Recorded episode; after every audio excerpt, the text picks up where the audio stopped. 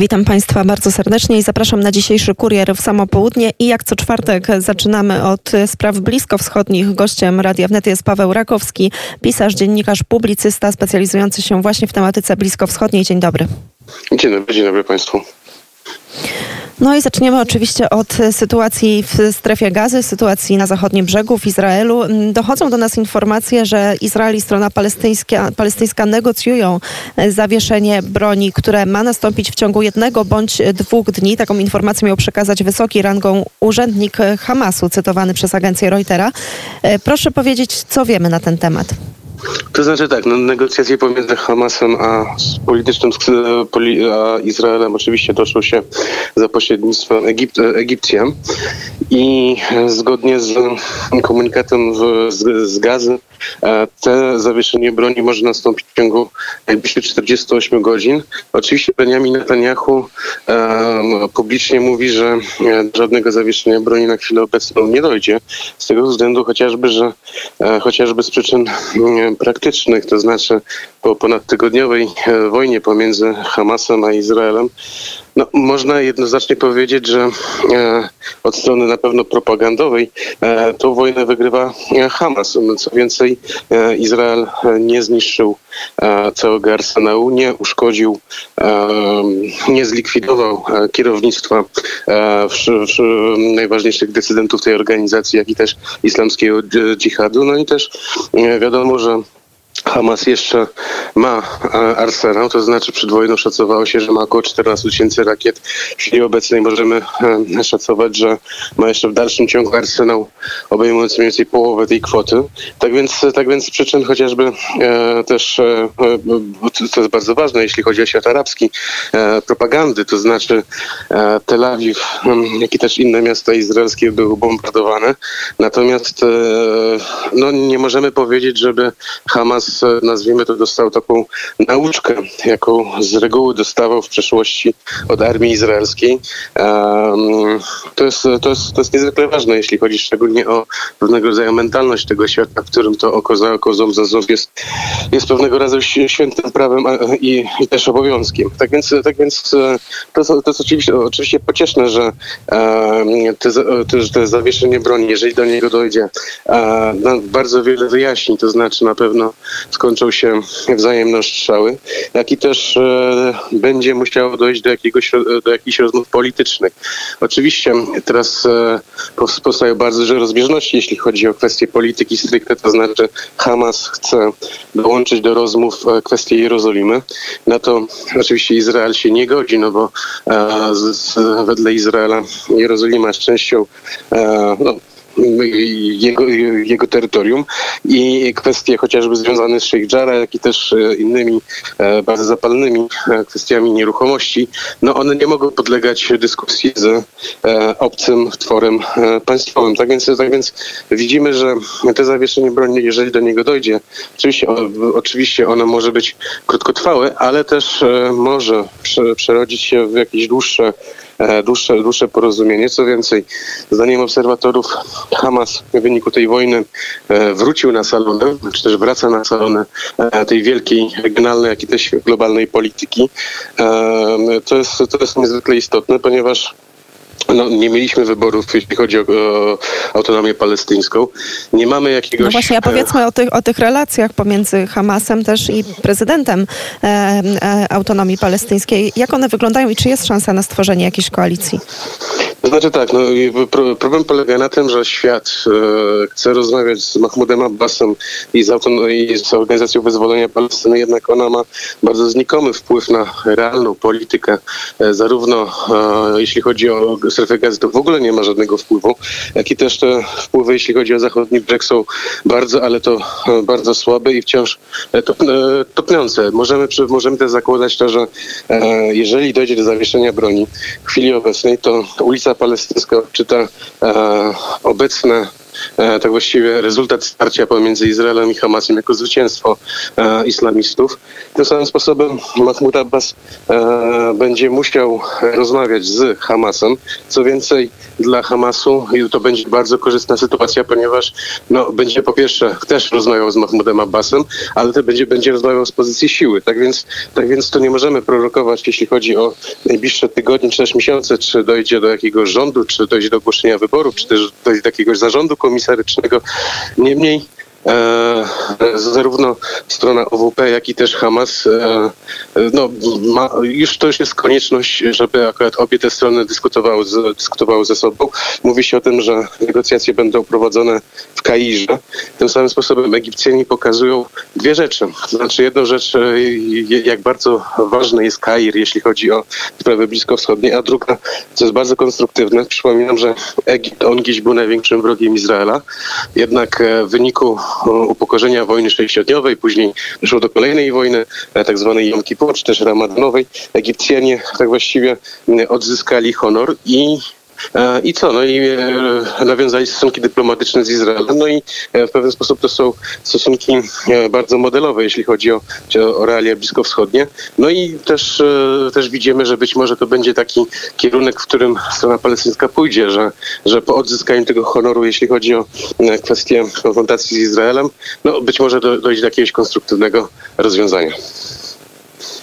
To teraz odejdźmy na moment od e, sytuacji w strefie gazy, od tych relacji palestyńsko-izraelskich. E, przyjrzyjmy się temu, co dzieje się obecnie w Wiedniu. Chodzi oczywiście o te rozmowy. Dochodzą do nas informacje o tym, że mm, to porozumienie w sprawie umowy nuklearnej z Iranem może niebawem stać się faktem. Tak, e, prezydent Iranu Hassan Rouhani powiedział, że no, że Zachód zgodził się znieść większość e, sankcji e, nałożonych na Iran przez Donalda Trumpa. E, jest to bardzo ważne, ponieważ różnica pomiędzy stroną amerykańską, jak i też irańską polegała na tym, że Teheran chciał najpierw, żeby Zachód zniósł te sankcje, a później dopiero, żeby był złożony podpis na dokumencie. Amerykanie opierali się przy odwrotnej, przy odwrotnej koncepcji, że najpierw podpis na dokumencie, a później zniesienie sankcji. Widzimy, że e, jednak e, Iran tą konfrontację, czy też te negocjacje wygrał. E, tym samym sposobem widzimy, że no oczywiście jeszcze, dokum jeszcze dokumenty nie zostały podpisane, ale też jeszcze kwestia podpisu, a realizacji to są, to są zupełnie odmienne rzeczy, jeśli chodzi o Bliski Wschód, to na pewno. Natomiast na tą chwilę widzimy, że do resetu amerykańsko-irańskiego najprawdopodobniej dojdzie. Co więcej, reset amerykańsko-irański związany jest z tym, że E, dojdzie do resetu saudyjsko-irańskiego. E, to jest, to, jest, to jest bardzo ważne, szczególnie jeśli chodzi o obecny kontekst. To znaczy, przypominam, że Arabia Saudyjska w ostatnich miesiącach dość mocno dystansowała się od sprawy palestyńskiej, która no, wróciła nam na, na agendę międzynarodowej. E, wczoraj e, saudyjski minister spraw zagranicznych, książę Faisal ibn Fahdan al-Saud e, powiedział, że e, e, kwestia palestyńska musi być rozwiązana w oparciu o e, tak zwany two-state solution, ale że państwo palestyńskie musi powstać na zachodnim brzegu, czyli w całości zachodniego brzegu Gazy oraz we wschodniej Jerozolimie czyli e, Saudowie tak właściwie wracają do takiej koncepcji e, no, zgodnej z e, linią Waszyngtonu, jak i też z linią jakiegoś sprawiedliwego, sprawiedliwej koncepcji, która, która no, jest do zaakceptowania zarówno dla umiarkowanego, umiarkowanych ośrodków na Bliskim Wschodzie, jak i też umiarkowanych ośrodków na, palestyńskich. Tak więc, tak więc widzimy to, że ten reset, który, który, który nastąpi, e, no jest e, wielkim sukcesem e, Iranu. Iran w ostatnich tygodniach tak właściwie no, wygrał na pewno politycznie, jeśli chodzi o swoje najważniejsze sprawy, czyli zniesienie embarga, które, które tłamsi tą gospodarkę, które tworzy podstawy pod kontrrewolucję e, irańskiej młodzieży. No i też wygrał międzynarodowo, jeśli chodzi o przede wszystkim kwestie bliskowschodnie. E, przypominam, że Hamas tak właściwie demonstrował irańskie uzbrojenie, e, irańskie mundury, irańską myśl, myśl taktyczną e, wzdłuż granicy z Izraelem, jak i też na, na zachodnim brzegu Jordanu pojawiały się flagi irańskie, czy też e, przybudówki irańskiego Hezbollahu. No i też e, na wiecach w zachodniej Europie, jak i też e, w Stanach, w Stanach Zjednoczonych e, na demonstracjach poparcia dla Palestyńczyków wśród flag palestyńskich, syryjskich, też i czasem i tęczowych LBTG, to jeszcze pojawiały się flagi irańskie i tam demonstranci, demonstranci nie wiem czy świadomie krzyczeli lebejkie Khomeini, to znaczy, że wyznajemy ciebie Khomeini. No to jest, to jest niesamowity sukces Iranu, którego, no, to jest, którego, którego mało kto się spodziewał, jeśli chodzi o ostatnie miesiące, ostatnie lata jak patrzymy na ten Bliski Wschód i teraz na tą eskalację konfliktu palestyńsko-izraelskiego, to mm, pojawił się w ostatnim czasie też Liban. Tutaj mam na myśli ten agat, atak rakietowy mm, właśnie z Libanu. E, czy mamy już jakąś odpowiedź Izraela i opowiedzmy trochę więcej o, mm, o tym, można powiedzieć, przyłączeniu, dołączeniu się e, Libanu do tego konfliktu? To znaczy, tutaj, żeby być precyzyjny, to Liban się nie dołącza, to z terytorium Libanu się ktoś dołącza. To jest, to jest bardzo duża różnica, ponieważ Liban nie kontroluje swojej granicy z Izraelem, kontroluje tą, tą granicę organizacja e, Hezbollah, która jest e, e, częścią składową irańskiej gwardii rewolucyjnej. Natomiast e, jeśli chodzi o, o, te rakiety, które były wczoraj, jak i też jeszcze w poprzednich dniach dochodziło do e, sporadycznych wystrzałów, to one były, e, one były fizycznie fizycznie e, strzelane przez e, palestyńskie ugrupowania, które znajdują się w południowym Libanie. One tam dalej są, e, co, co jest ważne. W latach 80. większość bojowników tych organizacji ponownie zostało zamkniętych w obozach dla uchodźców właśnie przez szyicką organizację Hezbollah, tak żeby tutaj mm, nie tworzyć jakichś kwestii konfliktowych.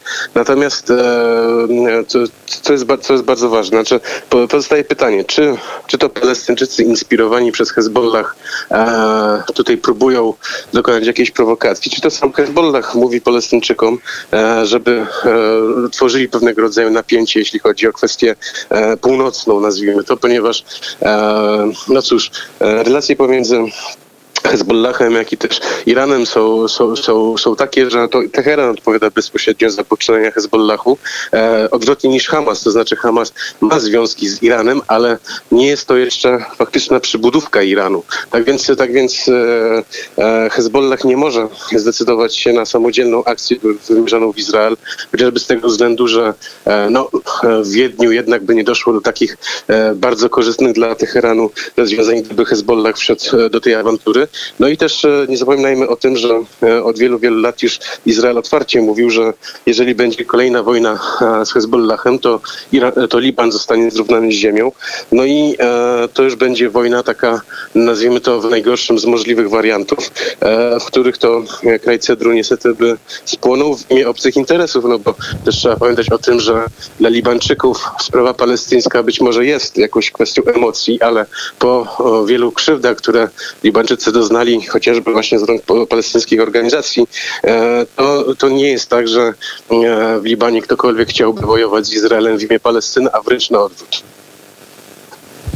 Bardzo serdecznie dziękujemy za ten komentarz. Paweł Rakowski, dziennikarz, e, publicysta specjalizujący się w tematyce związanej z Bliskim Wschodem. Dziękuję.